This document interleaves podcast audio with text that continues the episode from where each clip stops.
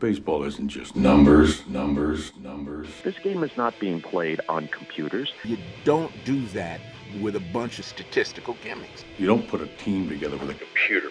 We're talking weighted runs created plus, expected WOBA, his sweet spot rate, defensive runs above average, average exit velocity, barrel rate, xFIP, BABIP, SIERA. We are above replacement radio. And welcome to Above Replacement Radio. We're talking baseball, kind of whenever. I'm your host, Chris Gianta. Over there on the other side of the screen is Daniel Curran. How you doing, Daniel? Chris, I'm doing very well today. It's been a long time. It feels like since the last show. The holidays have come and gone. Uh, this is the last day of 2023, um, which was a pretty big year for both of us, I would say personally. But uh, it's it's been another fun year on this show. Another it was another fun season to cover. Uh, and I'm glad to be back off this little three week hiatus that we had. Yeah, it is always exciting to come back after a little a little bit of time off, you know, whether it be you know, usually it's unintentional, usually just stuff gets in the way. So mm-hmm. it's always good to just, you know, your things seem back in order when you're when you're getting back on the podcast and whatnot. So very fun to be back. Um, a lot has happened, a lot has transpired um, over the past few weeks, maybe a little less than expected. The market is a little bit slower than um, definitely than definitely was last year. If if we went on a three week hiatus last year, we would have had you know 12, 12 nine figure uh, signings to be talking about. But yep. Uh, right now we just have um, you know a couple big deals but not too many. And the headliner of them all was Yoshinobu Yamamoto being signed by the Los Angeles Dodgers for 12 years, $325 million, along with a $50 million signing bonus. Uh, what did you think about this deal going down? Yeah, I mean, this was uh, definitely, a, I feel like it came more as a shock to a lot of baseball fans because, you know, when Ohtani signed with the Dodgers, a lot of the reaction was, yeah, of course he was going to go there. It makes sense when Yamamoto went, people started to, you know, breaking down like, okay, this is this is insane. Right? They're paying 700 million for Ohtani. They're paying 325 million for Yamamoto, the most the highest pitcher contract in the history of baseball. Uh, and the guy hasn't even thrown a pitch in Major League Baseball yet. But um, it's a really exciting uh, signing. I mean, I think he's going to be uh, among like outside of Ohtani, he's going to get a lot of attention and some of the most attention in spring training next year. Uh, if anything, he'll probably get more attention, you know, in terms of his spring training performance than anyone else next year, and for good reason because this guy, this guy is awesome. I mean, he he won the uh, the Japanese equivalent of the Cy Young for the last three seasons, one three nine ERA, in 193 and two thirds innings pitched in 2021, a 168 ERA and 193 innings pitched in 2022, and a 116 ERA and 161 uh, 71 innings this year. Um, I think Yoshinobu Yamamoto automatically is a top 10 pitcher in Major League Baseball right now. It's obviously hard to prove statistically because he hasn't faced a lot of Major League hitting, but I'm really exciting excited for this signing. I'm excited that he's going to be with Ohtani uh, and that the Dodgers have a have an ace at the top of that rotation. Yes, uh, it's it's very exciting, and I think there's definitely an argument to be laid out that this, you know, along with you know cu- coupling with the Tyler Glasnow deal, um, but even just the Yamamoto deal on its own could be more imp- impactful to the 2024 Dodgers roster than Shohei Ohtani signing because obviously you know Ohtani is limited to half of his workload uh, this year you know, with, you know, having Tommy John surgery and all and not being able to pitch. So, you know, watching last year's playoffs, it was, it was extremely clear that the Dodgers' biggest weakness was starting pitching. You know, they had Clayton Kershaw go out there game one, who, um, you know, peripherally didn't look as good. And he got, you know, whacked around by the Diamondbacks. And then Bobby Miller came out, didn't have a great performance. Lance Lynn was out there with his, you know, upper fives ERA didn't have a good performance. Now you can push all those guys back, and I know Clayton Kershaw is not uh not healthy right now, but you know with and I guess this goes along with the Tyler Glasnow trade as well, but now Walker Buehler doesn't have to walk in and be your number one starter. He doesn't have that pressure coming off Tommy John surgery and being the Dodgers ace, you know, the the NL West favorites ace. Now he can be your number three. Now Bobby Miller doesn't have to be a front end of the rotation guy. Now he's, you know, more back end, doesn't have to be relied upon that much. And Emmett Sheehan, you know, if he ends up being in the rotation, he doesn't have to be middle of the rotation. He doesn't have to be, you know, hypothetically the Dodgers, you know, one of the Dodgers starters in the playoffs. If it, you know, simulated that way and he ended up being that way, you know, he could be a number five guy and then go into the bullpen uh, when when the Dodgers, you know, eventually go to the playoffs. So I think this just puts a little bit of relief on the rest of the roster. Um, and that's why I think that the Yamamoto deal could, for just 2024, could be more imp- impactful than the Shohei Ohtani signing. Yeah, I want to go into uh, some of the projections that Fangraphs has given him. Uh, Steamer has him pitching 184 innings, uh, having a 3.97 ERA and a 3.95 FIP uh, for a 3.4 Fangraphs wins above replacement.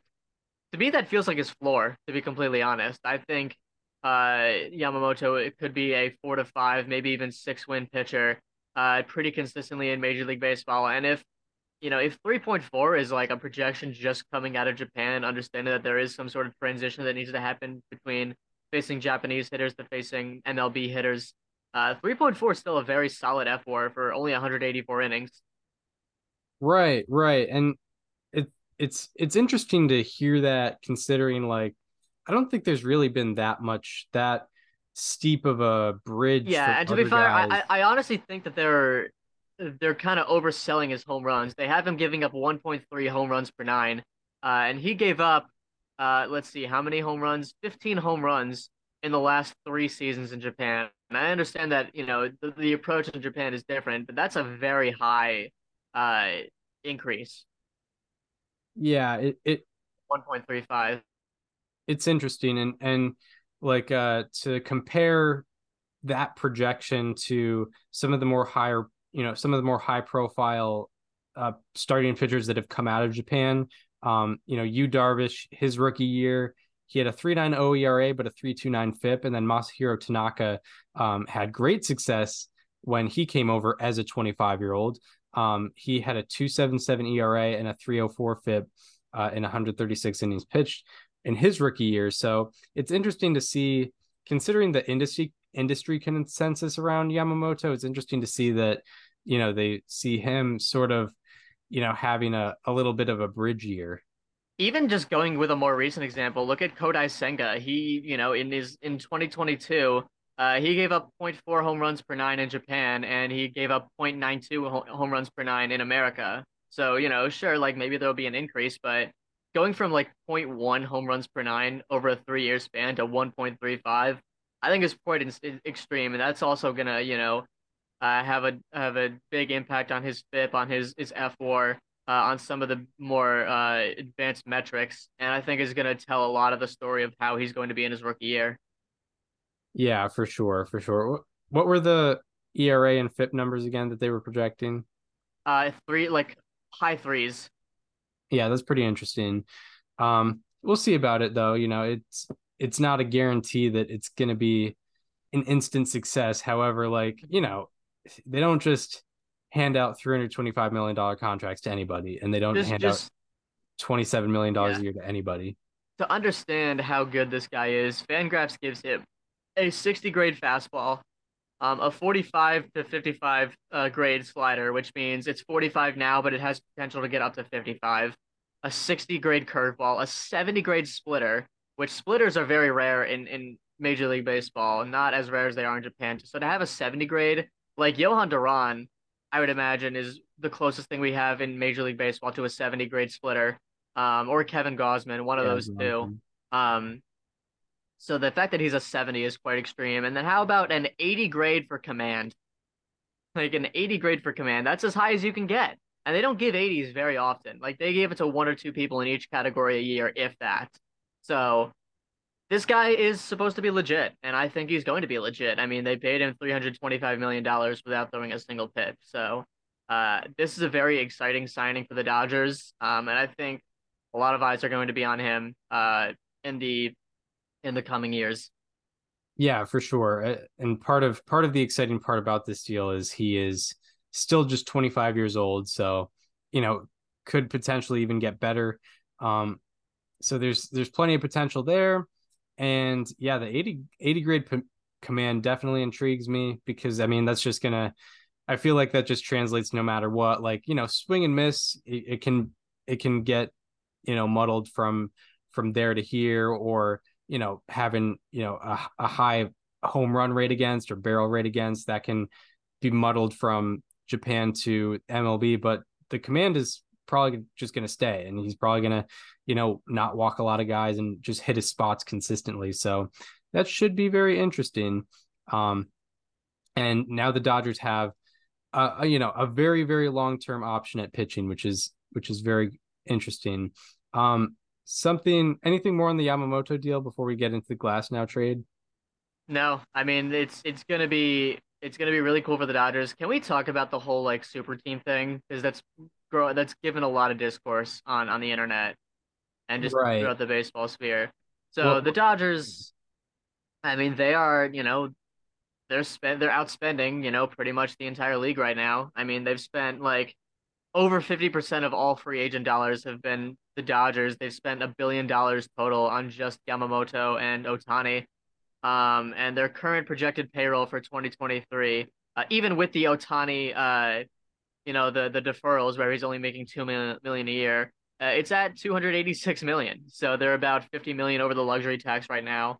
And uh, you know, I mean, I think the the correct take here is don't be mad at the Dodgers, be mad at all the other owners that aren't willing to spend like a fraction of what they're spending. Yeah, 100%, 100%. Um you know, like just like and also you look at, you know, who the Dodgers are spending on and the contracts they have, they're not completely they're not completely absurd. Like uh Anthony Rendon is making I think 5 million more a year than than Mookie Betts, which is pretty crazy. Mhm. Uh, you know, he's making 8 million more a year than Freddie Freeman. Uh are, are there I, like Freddie Freeman's only making I don't know, like I think 27 One- million a year. yeah, he's making 27 million a year. I think he's making maybe one more million a year than Paul Goldschmidt, who, you know, Freddie Freeman's a, a better first baseman than right now, at least.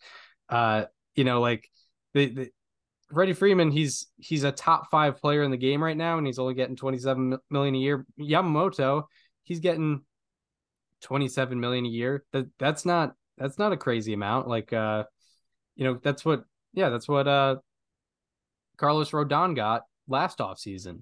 He got 27 million a year. So, you know, these aren't these aren't these crazy the the Shohei Ohtani deal is is the only crazy one. And obviously that has its own litany to it because or that's that uh that own story to it because you know he he's only getting paid 2 million a year right now and uh, uh for the luxury tax purposes he's getting paid 46 a year which pretty much opened up that Yamamoto deal I think Not only that, but no, go ahead. Sorry. Um, no, yeah, that was pretty much what, I was gonna say. Yeah, and not only that, but the Dodgers have a decent chunk of money coming off the books after next year. Manuel Margot is getting paid $10 million this year. Uh, he was recently acquired in the Tyler Glasnow trade that we'll get to in a second. Um, and he has a $12 million mutual option for next year, which is almost certainly going to be declined because literally no mutual option is ever taken. Uh, they're paying Jason Heyward nine mil next year, and he's a free agent in 2025. Joe Kelly's making nine million, he's a free agent in 2025. Miguel Rojas is making five million, and he's got a five million dollar club option in 2025, which may or may not be taken. Uh, Austin Barnes is making three and a half mil. He's got a club option next year. Uh, Walker Buehler is projected to make eight million in arbitration, and he's a free agent next year. So like, there's like thirty million dollars coming off the books for the Dodgers next year just by you know people they're losing in free agency alone. And at this point, it really doesn't feel like there's much the Dodgers need to add like more. There's not much more that the, Dodgers need to add. Like their lineup is still very good. Even with that, even if you take away the guys that I just mentioned, they're still a World Series contender, right? I mean, they have, still have Betts long term. They have Freeman long term. They have Ohtani long term, of course. Yamamoto long term. Glasnow long term. Uh, it's and you know like Gavin Lux is a guy that could step forward this year. They're still going to have Max Muncy, Will Smith for another year. James Outman just had a fantastic rookie season. Like, this is still a very deep team. Going beyond the guys that they're gonna not have to worry about in their financial uh you know payroll next year. Yeah, yeah. It like there's there's definitely more to add here. And I'm trying to just look on Spotrac to see where the Dodgers um where the Dodgers like payroll compares to some of the highest in the league. I think, you know, I think the Mets are still have a higher uh payroll. The Yankees for 2024 have a have higher projected total tax allocations than the Dodgers do, which means like that accounts for the Dodgers paying the instead of paying Ohtani two million according to the ta- tax allocations, they're paying him I think forty six million. Million, yeah. Uh, you know, it's weird. It's weird that we have to put on like our our twenty like our uh, early twenty twenty one uh, finance bro hats to understand this uh, Ohtani deal, but it you know nonetheless the point is is the Yankees payroll is very very similar to the Dodgers payroll, but however we're looking at these two teams in entirely different lights. The Yankees are, you know, I think they're still a favorite to win the AL East, but it's not a slam dunk. As the Dodgers, they're a slam dunk to win the NL West and maybe even break the regular season wins record. And we're not talking about the Yankees that way. So it's just really a matter of putting, you know, not only spending the money, but spending it, you know, in a smart way. Yeah, and that's what they've done. I mean, you look at their long term deals, right? I mean, Mookie Betts, like that contract looks better and better as the years go on. Freddie Freeman, you know, it feels like he should have been making 200 million uh, with the way he's performed because he's performed better with the Dodgers in these two years than he had than he has in pretty much any other year he had with the Braves, and he's only making 162 million total. Uh, Ohtani is, you know, he's Ohtani, and that contract is going to pay itself off because of of uh, you know his off the field money and how much money he's going to bring into the Dodgers organization. Uh, and clearly, like they say something with Yamamoto. I mean, you know, he got 325 million the Dodgers have a history of spending wisely, and uh, you know I think they've not given us any reason to believe that this contract won't be very wise in the end. Right, exactly, and I, I mean, this is a this is a top like a separate topic, but now also with the Yamamoto signing, like the Dodgers have basically cornered the Japanese market, and anyone from Japan is going to be pretty much an automatic Dodgers fan because Ota, you know, two of the best players to come out of there are with the Dodgers right now. So yeah, like that's just there's there's always potential with you know financially benefiting from that, just from jersey sales and people trying to watch over in Japan and you know trying to watch Dodgers games and whatnot. So there's there's just that factor as well. But but yeah, like yeah, they're just they're just spending the, the Dodgers are spending in the right direction. They don't have a Giancarlo Stanton contract right now. They don't have a Carlos Rodon contract right now. They don't even have like a a LeMay. I don't know if they have a LeMahieu contract. They don't have the LeMahieu right contract. Yeah, I mean, going and branching out to other teams that don't have an Anthony Rendon contract. They don't have a, a Patrick Corbin contract. They don't have a Chris Sale contract. Yeah, like all of them, and and you know, maybe maybe Tyler Glasnow is the closest thing we could see being that because of his injury history. But even then, it's only 135 million, right? Like there are yeah. much worse contracts out there. Yeah, one hundred percent, one hundred percent. Um, so yeah, and and that whole thing is is very much a, an injury thing. But yeah, with the with the idea of and how you sort of brought this up, the idea of a super team with with baseball, like yeah, I mean, if the like it's it's happening and it's not like they're even spending more than every other team in baseball. I think the mets are still spending more on their team than the dodgers so the mets just paid a hundred million dollars in luxury tax allocations. Yeah yeah so like the like i'm i'm sorry that you know that the dodgers are just spending more wisely and they have some real good, you know, front office or are very good with the front office and are able to maintain a top 10 farm system in baseball while um, being very, very aggressive in improving their MLB team. You know, they've they've hacked it. And, you know, the fact that they haven't, you know, won more World Series is is sort of just organizational bad luck. It's not bad luck on the players' side. Like they have they obviously haven't executed in the postseason, but just from an organizational perspective, they should just have more World Series. It just hasn't happened for whatever reason. That's not, you know, as as we've said a thousand times, like it's not Andrew Friedman's fault that mm-hmm. you know Mookie Betts and Freddie Freeman combined to go one for twenty one in the LDS. Like it's just it, uh, he couldn't possibly just foresee that and yeah and not sign those Mookie, guys. Mookie Betts and Freddie Freeman both have beaten them in the playoffs previously before they signed with the Dodgers. or That is- before they were acquired by the Dodgers. Like, you know, it's not it's not like they could have predicted it.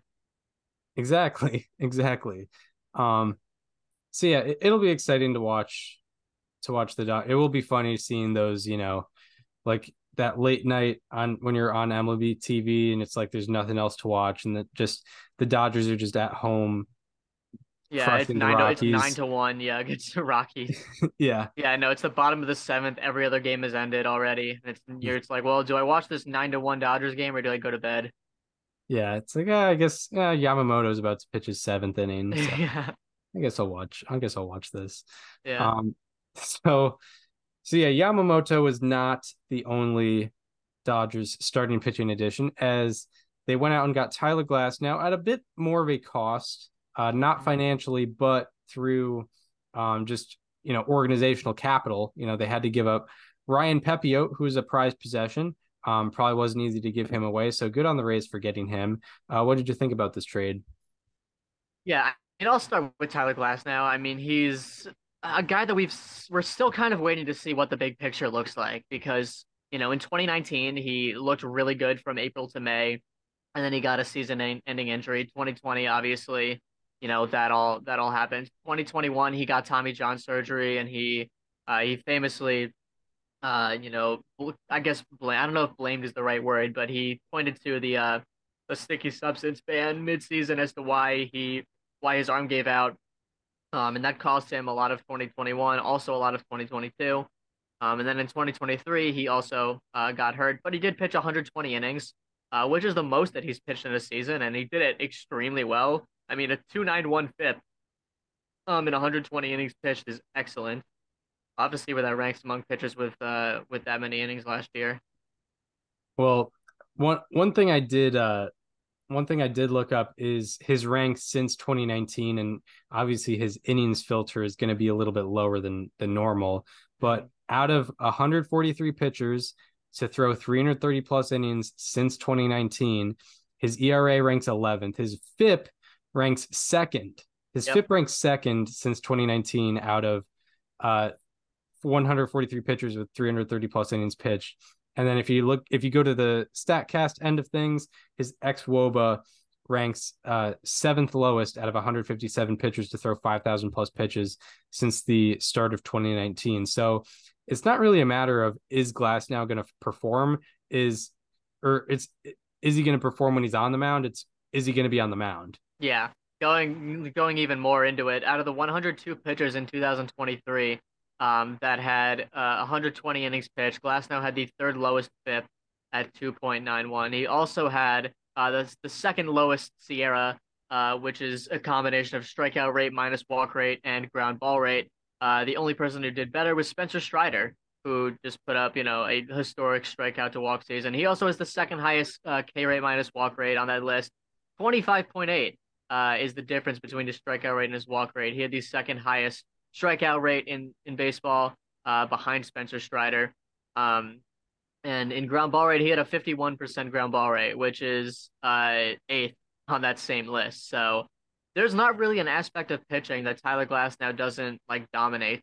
Um, you know, he he's been excellent pretty much all around. Um, the home run, you know, the home run rate is is less than one per nine, um, which is not bad. You know, it's good enough for the the third best FIP, minimum 120 innings. So yeah, I mean the Dodgers, you know, if you extrapolate Tyler Glasnow's workload over like 180 innings, he's a top 10 pitcher in baseball. I would even you could even probably argue further if you really wanted to. Um, the trouble, of course, is will he be able to extrapolate that workload over 180 innings? Yeah, one hundred percent. And and you know, it's it's not the exact same, but it's it's like a sort of like a a, a Degrom light scenario. Like we know how amazing Degrom is, but obviously he hasn't been able to consistently be on the mound since 2020. And it's sort of the same thing with Tyler Glasnow. Like you you know he's going to perform. He's performed well, and I I don't think that gets enough attention because of how prominent his health problems have been. But when he's out there, you you know you're getting like he's got I think like a 33% strikeout rate consistently. Uh, it's it's pretty unbelievable. I'm trying to search where his um strikeout rate ranks uh where his strikeout rate ranks since the start of 2019. Uh, I'll just look at strikeouts per nine since 2019 out of uh, pitchers with 330 plus innings pitched, but it's yeah, he ranks second behind Degrom um, Yep. in that in that category. Like he and he and he doesn't and he walks guys at a below average rate, which is it's crazy. So Mhm. yeah, he he performs. It's just a matter of keeping him healthy. And I don't know if the Dodgers are going to improve him on that. I know the Rays have a horrible history with keeping pitchers healthy. So maybe going to the Dodgers is going to be, you know, very, very helpful to Glasnow. I certainly hope it is. You know, seems like he's a very fun pitcher to watch. So yeah, um, interested to see what this goes like. But to go back to the point of the Dodgers pitching staff, yeah, if Glasnow stays healthy and Yamamoto is effective, that moves Buehler back to a three spot. Uh, potentially that moves Bobby Miller back to a four spot. This tremendously helps out the Dodgers rotation, which was obviously the biggest weakness last year. Yeah, and I think the most encouraging thing with Glasnow is something we haven't even gone over yet. Chris, what organization is he leaving? He's leaving the Tampa Bay Rays. And and what does that what does that signify for him? Probably probably better days of health ahead. Yeah, I mean we've we've gone into uh, the history of Rays pitching with injuries in, in you know the recent years. Um, you know, I mean they lost what three pitchers to Tommy John surgery last year: Drew Rasmussen, uh, Shane McClanahan, and Jeffrey Springs. Am I- Am I missing one? Was there another one? Did Rasmussen end up getting Tommy John? Because I know he was He got he got a, sh- a shoulder surgery that was it might have been separate. Yeah, but I know McClanahan and Springs last year, you know, just historically Glasnow obviously got got Tommy John surgery in in his tenure there. Just if you if you go back, you know, a few years, it's like, yeah, Yonny Chirinos got Tommy John surgery, Andrew Kittredge, uh uh I think Chaz Roe got a, a shoulder surgery. Um Yeah. Colin Poche got Tommy John Colin Um, Poche. There's a there's a whole YouTube short about it in our in our page goes back I think it was back in uh June before even McClanahan got Tommy John surgery. So, you know, like it's just you're you know, you're when you're with the Rays, you're signing up for a Tommy John surgery pretty much if you throw, you know, over 90 miles per hour. Um Yeah. so Rich Rich Hill happened to avoid it, but uh but yeah, like it's it's tough out there in Tampa Bay. So yeah, as as I said, as you said, as you're saying or, or you're implying, going to the Dodgers is probably you know, or It's just leaving the encouraging. Rays in general. It's it's be it's definitely a plus. It's not going to guarantee anything because injuries happen to every team. They just happen to happen to the Rays a lot more, especially with starting pitchers and you know pitchers with high velocity like Tyler Glasnow. Um, but yeah, I mean, if there's any sort of reason you're, you're that you're looking for for encouragement, as to say, hey, I really want to see this guy in a full season. We haven't really seen it yet. Look no further than he's leaving the Rays. Yeah, yeah, absolutely. Um, like yeah, it, just try to it, even just anecdotally, if you're listening, just try to think of uh the last time a Rays pitcher was just year in and year out delivering. You'd have to go back to Chris Archer. Chris Archer, even like Price and Shields. Like Yeah. that's what you have to think of before probably I, yeah, it- maybe Blake Snell, but he also had his injury problems, not like shoulder surgeries, but yeah. like you know, he really only had you know he had his very good year in in 2018. He struggled a bit in 2019. 2020 was, uh, you know, not a full season, and then he got traded. yeah, and, and 2019 I think he had an IL stint, you know, maybe 120 innings or Yeah, something like that. That was the uh that was the first year that I did an F4 league, and I drafted Blake Snell as my as my number one starting pitcher, yeah, and I lived I finished last that year. I did awful. yeah. tough. Anecdotally, I still have my team like upstairs, but I drafted Francisco Cervelli as my catcher. All right. he had negative war that year. Um, yeah, literally every person I had underperformed. It was pretty awful. I think I had, I made, you could tell I was just, like, we're going off topic here, but anecdotally, I, you know how inexperienced I was at F4? I drafted Herman Marquez. Uh Yeah, yeah. the rook, rookie mistake. Yep. Yeah, that's a rookie mistake. Yeah, Um, you can't, you can't draft Rockies pitchers in F4 because, uh, getting F4 means giving up as little number of home runs as possible. Yeah, and it, it was it was pre the existence of this show where I think we both just dove into things more. It was, it was, then. I was a senior in high school. yeah. So and now I'm about to start a full time job. So yeah, out of college. yeah. So you know we've we've we've had we've had experience looking at what these things mean, but yeah, going back to um yeah, t- the yeah Tyler Glass. Tyler Glasnow.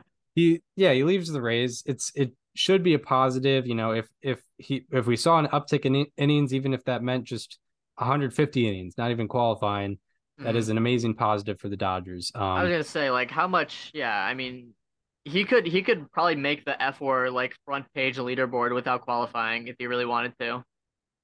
yeah, yeah, for sure. Honestly, he might have done it this year. He had 3.2 this year. Just drop that innings qualifier to zero and see what's up. Um, but yeah, being having a sub three FIP is is extremely hard. So, you know, if he's able to pretty much consistently do it, he has since the start of 2019. I think his FIP is two two eight nine or something like that.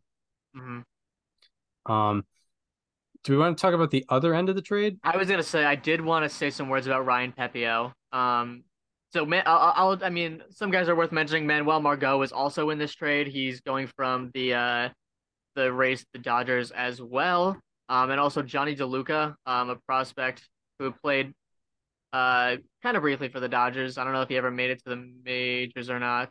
Yes, he did very briefly. Um, he played 24 games. Uh, you know, I haven't looked at his batted ball metrics, admittedly, but he had relatively league average rate stats on the surface. But I do want to talk about Pepiot because um, of the Dodgers, like young pitching prospects and young arms, whether it be Gavin Stone, Emmett Sheehan, uh, Bobby Miller, uh, you know, uh, Bobby Miller is obviously the most uh, has the most upside, but I think of like the kind of like relatively unknowns. Ryan Pepiot is probably my favorite one. Um, he had 7.6 strikeouts per walk last year in 42 innings pitched. He had a 204 ERA plus because he had a 214 ERA. Um, unfortunately, he did struggle quite a lot with home runs. He actually gave up more home runs than walks, uh, which is pretty amazing over that workload, even if it's just 42 innings. But um, I, I think the Rays are getting a good one here if they can keep him healthy. Yeah, yeah. It, it's it definitely seems like a trade that works for both teams here. Um, it what I find kind of interesting is there was a crazy change in walk rate from 2022 to 2023, and I wonder if that's going to balance. Like, I wonder if just Pepiot having a three percent walk rate this Yep. next year is going to be sustainable. Um, even though that's something you know, walk rate and strikeout rate is something we usually see as sustainable, but having a three percent walk rate is is hard to maintain unless you're you know, uh, I don't even know, yeah, uh, George Kirby, but you know, he went from 16.9% walking 16.9% of the batters he faced in 2022 to uh, walking 3% of the batters he faced in 2023 and that wasn't even just a change in sample size. He threw around he threw within uh, 100 pitches uh, of you know he threw even less pitches than he did in 2022 so i'm wondering how much he maintains that. But yeah the, the fact that he had over a 20% strikeout minus walk rate last year is extremely encouraging. You know, obviously the 214 ERA sticks out. 323 323 expected ERA really sticks out as well. So, you know, it, it definitely seems like the Rays were not, you know, on the short end of the bargain here. No, they they definitely weren't. Um, and you know, it's it's one year of Tyler Glasnow for what, like five years of Ryan Pepiot. When I would he imagine, yeah. after after 2028. So yeah, they have him they have him for a while, and the Rays were never going to re-sign Tyler Glasnow. Um, the Dodgers got him on what could be a very bargain contract. It could be a rough contract if he doesn't stay healthy. It could be one of the best contracts in baseball if he performs to his potential. Five years, 135 million, I believe it was. Um, Um, yeah. yeah, like that that could end up looking like a bargain for for LA if because I mean, he's like I said, Cy Young candidate, top 10 pitcher in baseball if he extrapolates that workload over 180 innings. Yeah, and and uh regarding yeah, regarding Glasnow, I think I think yeah, I think it was um I think the contract also bought out this year. So it's Mhm. not even like it's a super long-term deal. It's four extra No. years. Um Yeah, so I mean that takes him that probably takes him to what to his like low 30s. um I would imagine so. Um I'm not sure what his age is. I think he's what 29 right now. Uh, he is going into age. Okay, he's going into age 30, so it'll take him to age what 34 then. Uh, yeah, Yeah, that's not that's not bad. yeah, no, not especially for a pitcher. Um, where a lot of the time pitchers just do better in their 30s. Um, which you know, not the case with position players typically. And I definitely understand it from a Dodgers perspective because, you know, if cost independent, if I'm looking who do I want for the next five years or who can I rely on for the next five years, Glasnow versus Pepiot, I think I would lean Glasnow. And obviously the Dodgers financially, they're not really worrying about, you know, the 27 million, 27 million a year that they're going to give Glasnow. And I think they're mostly concerned about a championship for 2024 which Glasnow is probably going to put them in a better direction for that than Pepiot would. So they're willing to maybe sacrifice a little bit of that long-term flexibility because they probably already have so much and you know they they really want to get this championship and they obviously saw what the what the what was preventing them from getting that last year and that was a lot a lot of starting pitching granted their offense didn't perform but starting push, pitching put them in a bad spot also so yeah um anything more on the uh on this Dodgers Rays deal?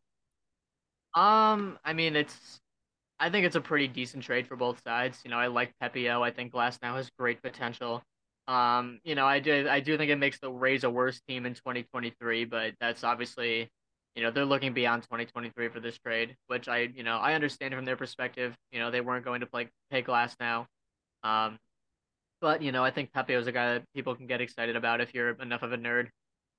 Yeah, absolutely. And yeah, I, I, yeah, I like this for the Rays as well. Like, you know, it, this is not a team that that hands out nine figure contracts. It's it's never been a thing except for well, unfortunately, uh, well, yeah. Franco. Um, yeah. But they they don't hand them out to pitchers. They don't hand them out to guys going into their thirties. So, um, so yeah, it just wasn't going to happen, and they get Ryan Pepiot out of it um, a pretty good prospect. So I think this could end up being a pretty even trade, and I could see, you know, I could see even the Rays winning it as well. But nonetheless, the Dodgers have Glasnow. Rays have Pepiot, and uh, some other guys.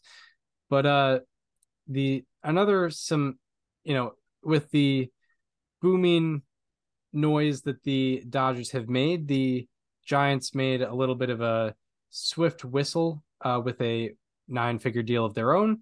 They got Jung Hoo Lee, uh, this outfielder out of Korea, gave him six years, $113 million. And, you know, we don't really know what Jung Ho Jung Hoo Lee is going to do in the majors. I'm just very happy that the Giants have made a splash of any sort, considering where they're at just organizationally right now. Mm-hmm.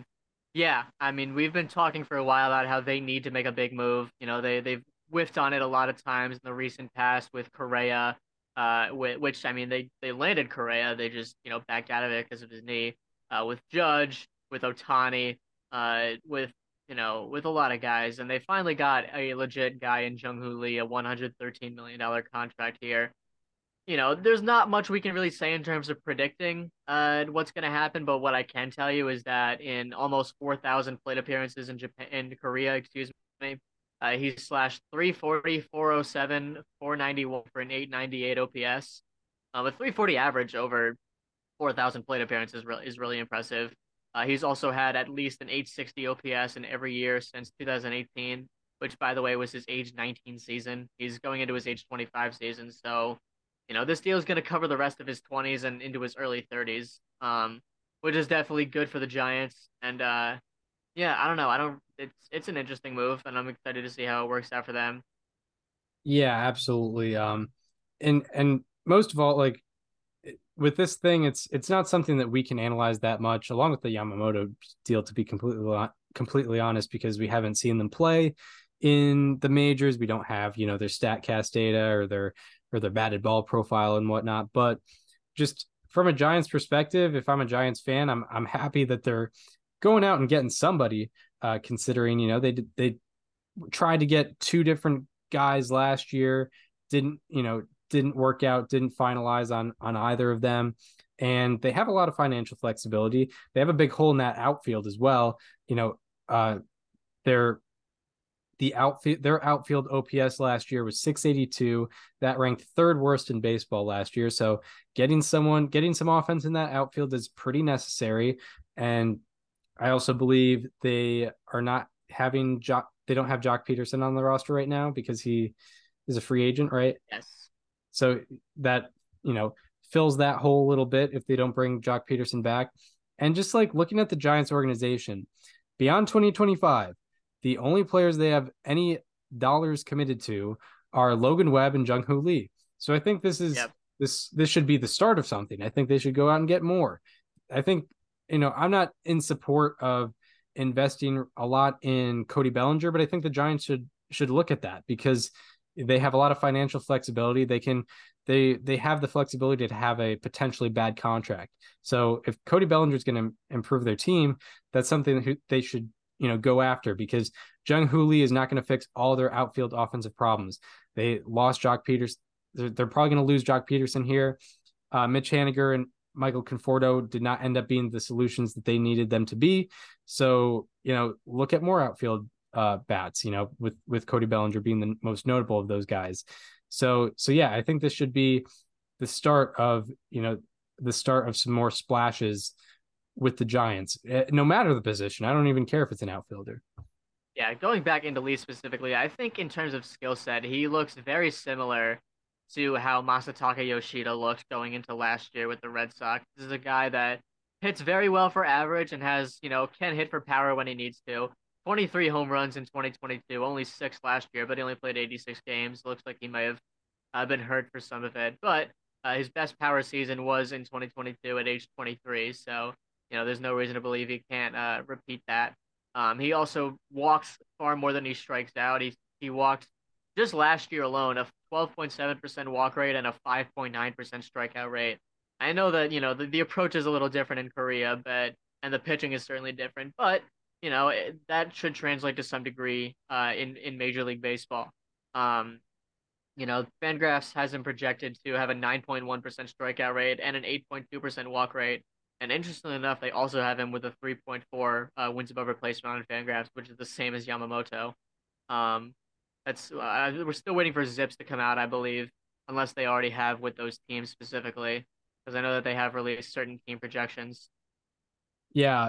What's also intriguing me is in these Fangraphs projections, they uh, predict him to have a positive defensive impact, uh, two like two defensive runs above average. So that you know provides uh that provides a lot of you know if that that provides a lot there because if he doesn't end up being a great bat, at least he's not taking away from your defensive um you know your your defensive abilities as well like Masataka Yoshida does because yeah when Ma- like com- if we're you know comparing him to Ma- Masataka Yoshida if Yoshida's not hitting he is a very negative uh impact for whatever te- team you're playing with because you know he doesn't you know obviously playing left field you don't bring a lot of value in general but also you know not the greatest range not the greatest arm.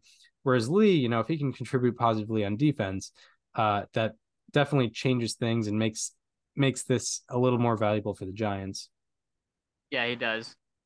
Um, yeah, I mean, I think it's, you know, I mean, I'm glad the Giants fans have something to be excited about. You know, he did look really good in Korea over the last few years, and again, he's only 25, so I mean, you're getting him for theoretically his prime years in terms of his age. I mean, he started playing professionally in Korea at age 18, and he tore it up right from there. So, um, you know, it's it's an exciting signing, and I'm I'm intrigued to see what happens. Yeah it is intriguing. I, i'm also looking a little closer uh and his so last year he didn't have what looked like a full season. He played 86 games. In his last full season he had a 175 weighted runs created plus in korea. Um so it just that just means he was 75% above the average kbo player. So he's remember when uh potential to be just really really good. Remember when the KBO was like the biggest thing in baseball?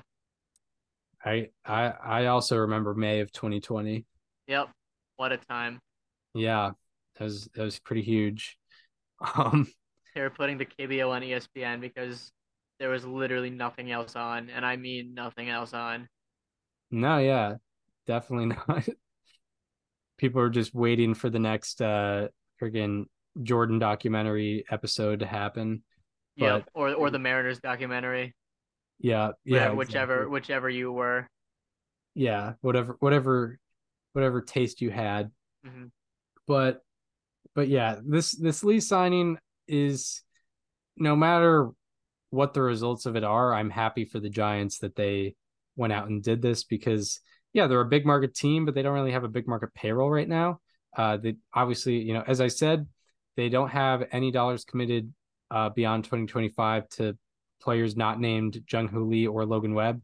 Like that's that's just the next two years. So um, they could they could get more guys in the books. So looking Going forward to it there. Yeah, going even further, they've also been fighting a lot of narratives about San Francisco in general. You know, people are forming narratives that, you know, San Fran is like very crime ridden. It's not a good city to live in, and that no one wants to play there, and taxes are high in California. And like, you know, I'm not here to speak on whether that's true or not. I've never been to San Francisco. I, the most west I've ever been is Chicago, so I can't speak to any of that. Chris, I know you've been there, but you know, I mean, like it's got to be very frustrating for Giants fans, for the organization to have to deal with that, um, regardless of what the accuracy of it is. Um, but you know, it's got to feel good to like have someone to say they wanted to be here, they're happy to be here, they're excited.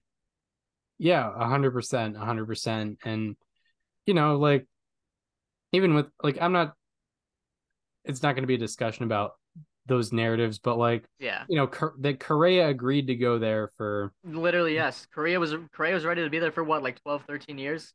yeah, yeah, exactly. And regarding taxes, like people are people are lining up to go to the Dodgers, so I don't think it's that, you know, that's the same state. Yep. And then I don't know, as as a city, obviously it has its own reputation, but also if you're a multimillionaire in the city, you're not going to be in those areas probably that are bad. Typically, Yep. I think that's true for every city. Um, I was just say like guess guess you know like you know, wh- which team uh has like made a couple good free agent signings this offseason? The Tigers. Like talk about Yeah. a city that has a reputation.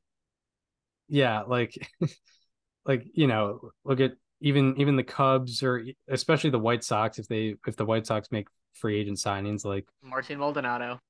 yeah.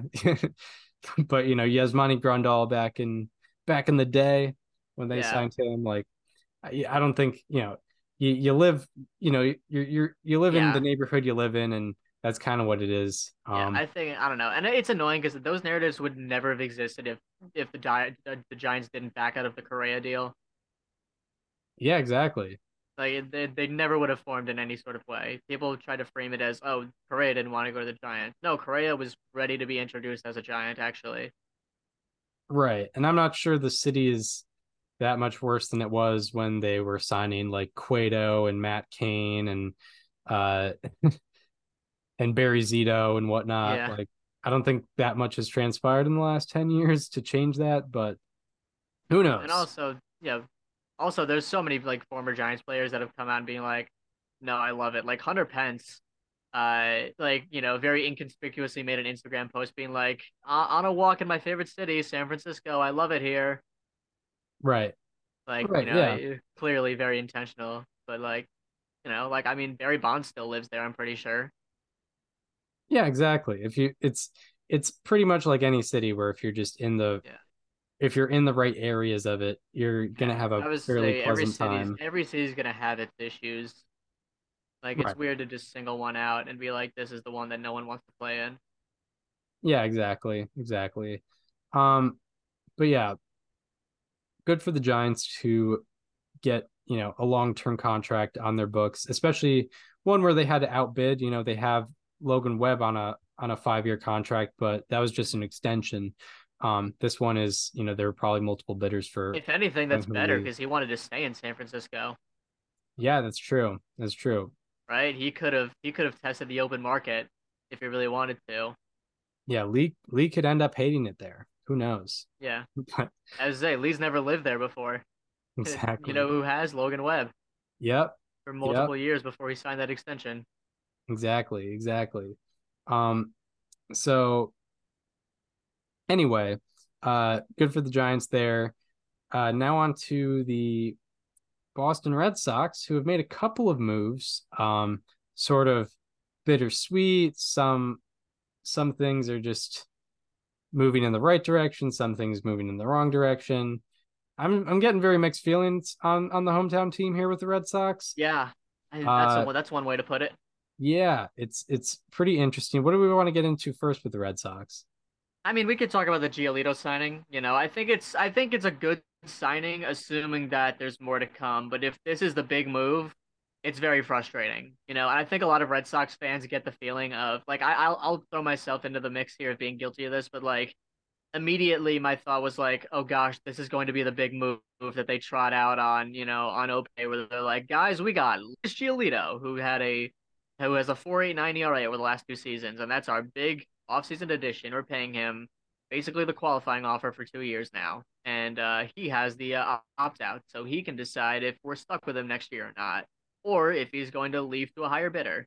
Like it's you know it, it it's you know obviously that's working off the assumption that they're not doing anything else, which is like not the assumption you need to go off of right now. Um, you know if it's if it's one of many acquisitions, then I think it's it's a good um you know it's an interesting test subject for the you know Craig Breslow Breslow Andrew Bailey pitching lab uh, and if if it's the only one then it's uh, it's taking a big risk Yeah, for sure, for sure. Um, and there's a lot, a lot of layers to go into the Red Sox and what their off season could potentially look like because a lot of questions could just be answered.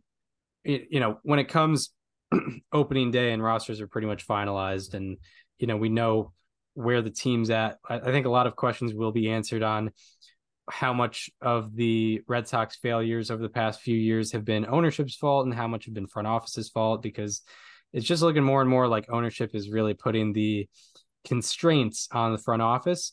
Uh, and I think there was a big report that Chris Cotillo put out like this morning that Yep. described what their budgets look like. And there was, you know, he said, and I don't know what, I don't know how much validity there is because he just said, according to one baseball source, that they told a free agent that they need to shed even more payroll to uh, pursue them, which really, really sucks. Um, but going into Giolito, I think the I think the most positive takeaway from this is he's thrown at least 160 innings in every full year since 2018, and he's only Yeah. one of six pitchers to do that. Um, I I looked it up last night, so I forgot the full list, but I know like Gerrit Cole, Sandy Alcantara, and Jose Berrios is on that list. I think Lance, maybe Lance Lynn, or no, not not definitely not definitely Lance. not Lance Lynn. But Lucas Giolito is is one of six pitchers to have that type of consistent workload, like not miss it with you know not miss with injuries. And even in 2020, he averaged I think six innings per start and made every start. Um, so like he's he's going to be there. He's going to make his starts. Hope you know. Hopefully that doesn't discontinue with the Red Sox. So that's something the Red Sox definitely need is is some innings. They like they didn't really get that last year from really anybody. Uh, they ran into some injury troubles. They just had some just roster fluctuation, guys coming up, guys going down, and just a, a random plethora of guys just making starts for them. So Giolito is going to be there. Whether or not he's going to give quality pitching, that's the that's the question mark. Um, what I'm optimistic about is even in the past two years where he struggled, he's had like a 16% strikeout minus walk rate each of those Yep. years. So he's getting the he's getting the swing and miss. He has an above average strikeout rate. He's not walking at guys at a crazy rate. Um, oh, you know, still sub 10% in the walk rate column. Um, it's just a matter of hard contact, uh, too many fly balls, too many barrels just going out of the ballpark. And yeah, there's that seems a little bit more fixable than if he was striking out less than 20% of the batters he was facing. Yeah. Um, so there's there's a little bit of optimism, but obviously, as you said, you don't want this to be the big thing from the Red Sox. I think the good thing about this signing is that, you know, for Andrew Bailey and for Craig Breslow, it's easy to see what needs to be fixed in terms of his output. It's that he's giving up too many fly balls, too many home runs, and it might not play at Fenway the way that it did at other ballparks. Uh, he gave up 40 home runs, 41 home runs last year, which was the most in Major League Baseball. But according to StatCast, only 29 of them would have been out at Fenway. Um, which was the lowest of any ballpark. I don't know how much validity there is to that because I looked at his spray chart and I was assuming that like most of them went to like, you know, either like right center field where the triangle would be or like deep right field where that weird corner is. and it didn't really look like that to be honest. In fact, there were a lot of fly balls that looked like they would have gone over the monster that weren't out. Um, so I don't know how much validity there is to that. You know, I know that it's Statcast and it, you know, it tells you what it tells you. It doesn't have agendas or anything. So, you know, it probably is accurate to some degree. Um, and you know, you could use that as encouragement. Um, but ultimately, you know, the the, the strikeout the walk rates are there. The talent is there. It's all about containing the uh the fly ball. And to be honest, Lucas Giolito has always kind of been a home run pitcher, even in the years where he was good. Uh, from 2019 to 2021, for example, though that was kind of his peak years. You know, 470, 27 innings pitched in those three years, a 347 ERA. But even then, he gave up 1.2 home runs per nine, which is above the league average. So, you know, you kind of have to expect that Lucas Giolito is going to give up a lot of home runs, whether he's good or not. It's, uh, you know, I think really what it comes down to is that he limits it to like not crazy over the average and that he also is efficient when he's keeping the ball in the yard. You know, if he's not giving up a lot of line drives, a lot of hard contact that stays in the park, that goes for extra base hits. Um, the Green Monster might not be the most encouraging thing to see out there for a guy like him, but um, there's definitely some sort of hope that the Red Sox can fix him. Yeah, there there definitely is. And when we were making MLB the the MLB free agent predictions, uh we described the Lucas whoever was going to sign Giolito was going to be an I can fix him deal. You know, you know, you're not you're not signing him for 19 million a years for for 19 million a year because of what he's done in the past 2 years. You're doing it because of the potential that he has considering, you know, what what we knew what what we knew his capabilities were in his mid 20s uh, before he you know his performance uh, regressed a little bit uh, toward these last couple of years uh, Yeah. it seems like he's had a, a good bit of um, trouble with his fastball um, you know last uh, last year hitters slugged 546 off his four seamer um, that's probably one of the worst in in baseball and that's that's his most used pitch. You know, he used it over 40% of the time. Uh, so I'm wondering, you know, if the if the pitching lab is gonna either they're gonna improve that fastball or or you know tell him to use them to, to tell him to use that pitch less. Um, yeah, I think it's just the first test of what this potential new pitching development program is with the Red Sox. You know, are they going to be able to get him back to his peak to his peak years? Because you know, I think there's question marks with what the White Sox development, you know, player development in general looks like. Um, you know, we went to the Angels, he didn't look great there. Uh, you know, we went to the Guardians who have a good uh pitching development system, but he was he was there for a month, so I don't think there really can Yeah. be that much concluded from there. So who knows if the Red Sox have a, a new modern way of going about things with Craig Breslow and Andrew Yeah. Bailey, you know, working together. But yeah, it's it's it's a lot of question marks here. I also think a lot of people are going to look at his 2023 uh, season through the lens of his Angels and Guardians days more than the White Sox days, weirdly enough, because, you know, he was a big piece that went over to the Angels at the trade deadline. He was the symbol of, okay, the Angels are going for it in the last few months of having Ohtani before his free agency. They're trading two of their top three prospects to get this guy. And then he goes out and, you know, puts up a 689 ERA, gets put on waivers, and then goes to Cleveland and puts up a 704 ERA. So, you know, it's a lot of people are going to look at it that way. And, you know, he wasn't that awful with the White Sox. You know, he had a 379 ERA in his first 21 starts. A 443 FIP is not fantastic. Definitely not 19 million a year worthy, but, uh, you know, there that's a little something to go off of that can be a little encouraging. Yeah, for sure, for sure. And yeah, um, you know, if it's I think if the if this was 2017, uh, 2018 and I we didn't have these perceptions of what ownership was like, we'd we'd sign it off and be like, okay, you know, this is a deal we can do, but if the Red Sox are budgeting the way they are and, you know, they're trying to spend smartly, this is something I I raise my eyebrows at a little bit because I think there there's just better value to be had. Like, you know, Kenta Maeda, although he hasn't had the innings workload, he only got 12 minutes. He he he got a two year, 24 million dollar deal, and I think there's an argument that he's a better option right now than than Lucas Giolito on an inning per inning basis. Um, Yep.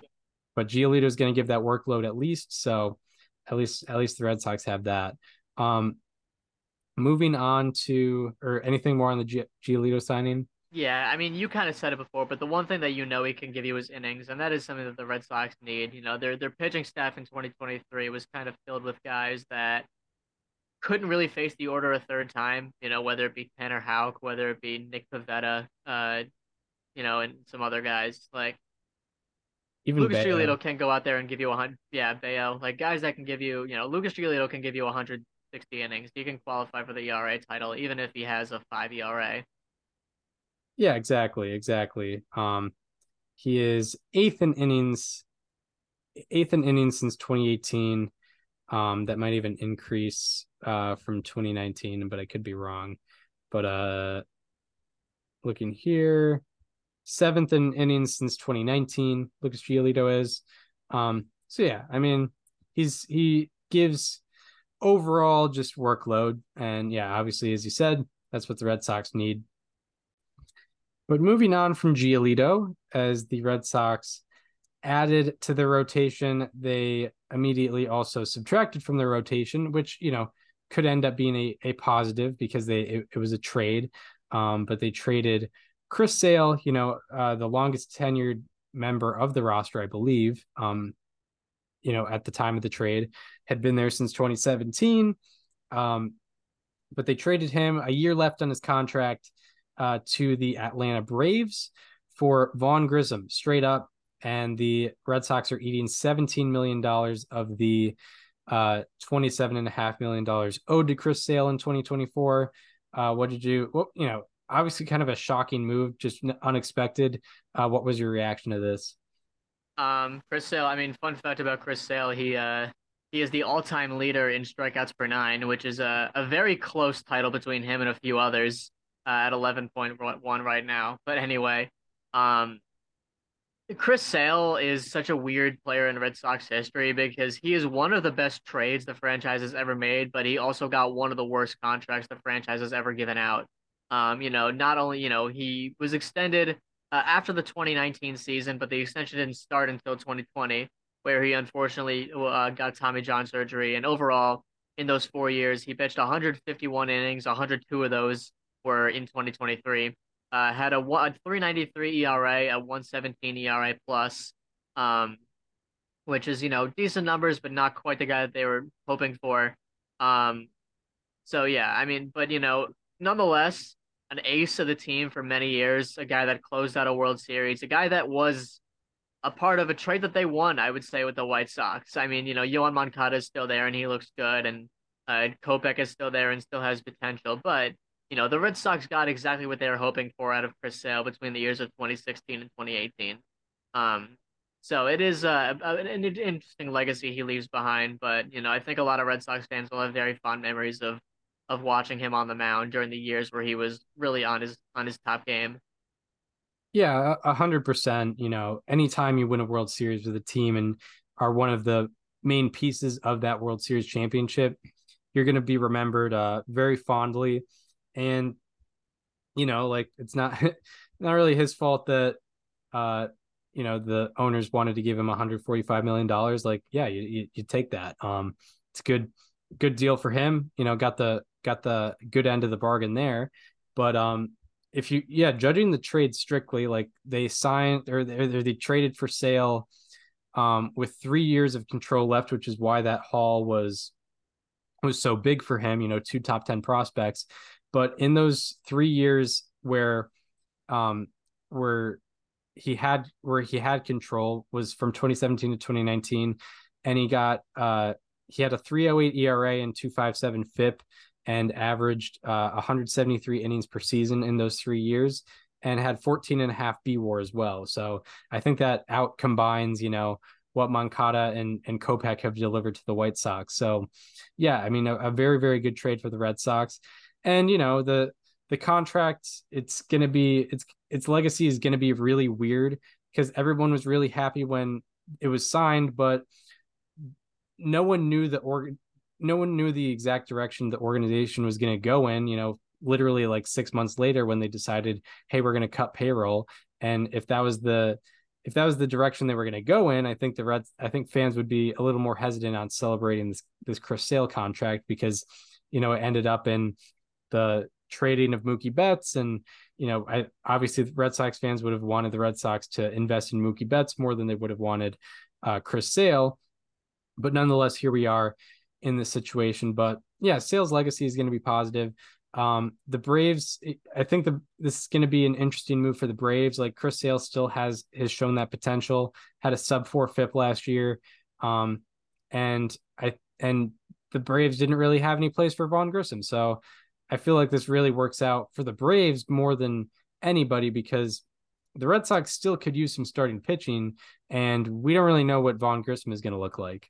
Yeah, I mean, I think the Braves you know, in terms of like value to their own team, I feel like the Braves are definitely gaining more than they're losing. But you know, the Red Sox and Braves have very different needs right now. The Red Sox do need starting pitching, but they also needed another middle infielder uh, in their everyday lineup. And Vaughn Grissom is, in all likelihood, going to be the everyday second baseman for the Red Sox. And he's another interesting project. He's a 23 year old who, you know, has looked interesting at times, but hasn't quite gotten the playing time. Um, you know, I need to see the exit velocity numbers go up. Definitely, he was at he's at like 85 miles an hour for his career. If we can get that up to like 88, 89, um, then I think uh, there's a lot of potential in the Red Sox hands with this signing for sure. Yeah, I I almost I almost view this trade as almost mostly just salary relief for the Red Sox. Yeah, I mean they're shedding 17 million dollars of Chris Sale's salary for a year. Um, I think they're shedding 10 and a half. I think they're eating the 17 million. Ah, and they're, and they're shedding 10 and a half million. Um, and I don't know. I don't know. I don't know what they're going to use that for. Um, I made the joke in our group chat yesterday. It's going to be used for luxury, luxury suite renovations, and yep. that could actually be pretty realistic. Who knows? But uh, yeah, Vaughn Grissom. It's it's a he's a project. Um, he's what 24 right now, 23. Uh, 23. 23. So, you know, he's still he's still working along. He showed great potential in 2022. Um, kind of struggled last year in the majors, but had great road AAA numbers, which Red Sox stats on Twitter pointed out. Uh, 990, 999 on 999 OPS on the road in AAA. Um, because apparently his, you know, his home AAA ballpark is weird. It's it's it's weird, yeah.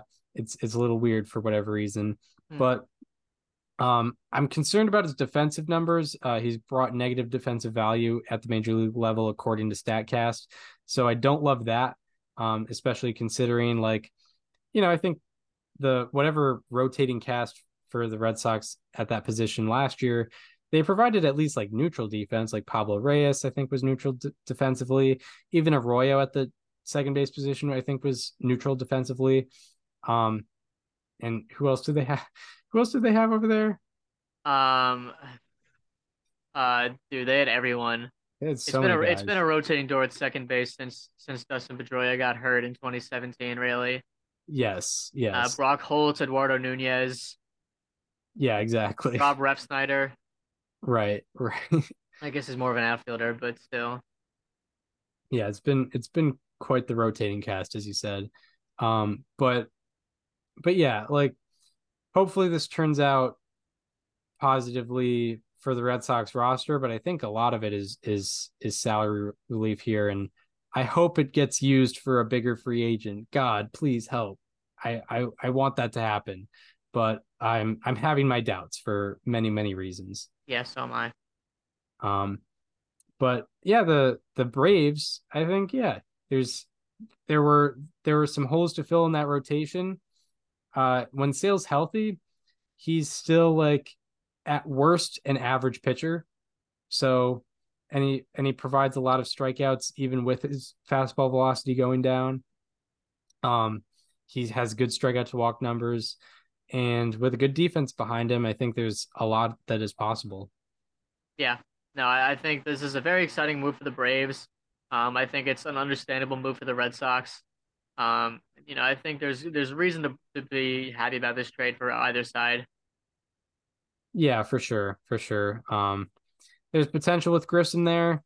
Um, and yeah, I'll I'll be curious to see how many plate appearances he gets. I you know I I, kind of liked what I saw with Pablo Reyes at the second base position to be honest, and I might be just more optimistic about Reyes for the 2024 season. But in terms of, you know, the next long- five the long years, Yeah. Grissom could be a potential guy to fill in there. But even then, like you got Yorke Yorke in the in this in the system. However, not to contradict every point I make, but um something that Chris Cotillo made a good point with is it just gives the Red Sox more flexibility because now they have more trade options.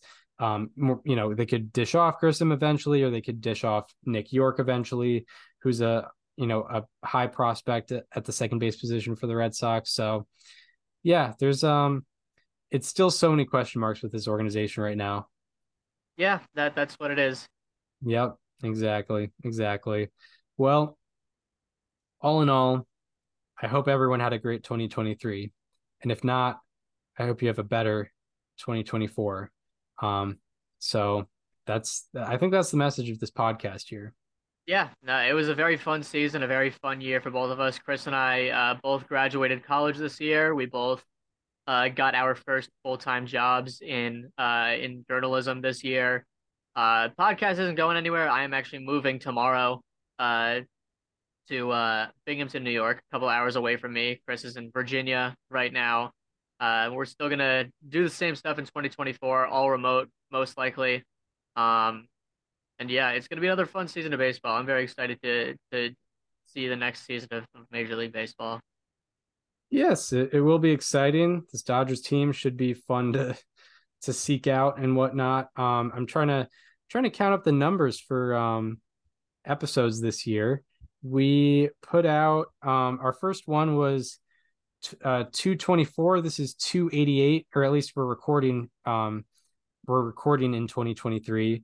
So that makes it for 65 episodes for 2023. So shout out uh shout out to that. Um Yeah. shout out to Foolish Bailey for being a a guest this year. Mark Simon once again joining us. Uh, Mike Petriello and Chris Cotillo for joining the pod uh, this year, um, adding to a, a decorated, a, a little bit of a decorated cast of guests that we've had on on ARR. Hope hoping to add more to it on, in 2024. And yeah, um, yeah, good stuff. Good, good year. Good year here for for ARR. Definitely. Um, and yeah, we hope you enjoyed this one. If you were listening on Apple Podcasts or Spotify, as always, go check out the YouTube channel. It is called Above Replacement Radio. Check out the playlist where you can see all of the guest interviews um, in chronological order too. You want to see our first one? Want to see? Uh, want to see the Jeff Passan interview from over three years ago now? Go Yep. check out that one. It was. It still still stands the test of time. It's still a very good. Uh, very good interview to listen to. Um, go back and check out the Chris Rose one from now over two years ago. Yeah, good stuff all over there with the guest interviews. Uh, along with that, uh, check out our social medias. Follow me on Twitter at Chris underscore Gianto. Follow Daniel on both Twitter and Instagram at Daniel underscore Curran. And follow the show Instagram at Above Replacement Radio for all the show needs. We hope you enjoyed this one, and we hope to see you next time, where we will be talking all the happenings in Major League Baseball, along with the Hall of Fame. Uh, Once Yes. again, we will see you then. This conversation This conversation is over. is over.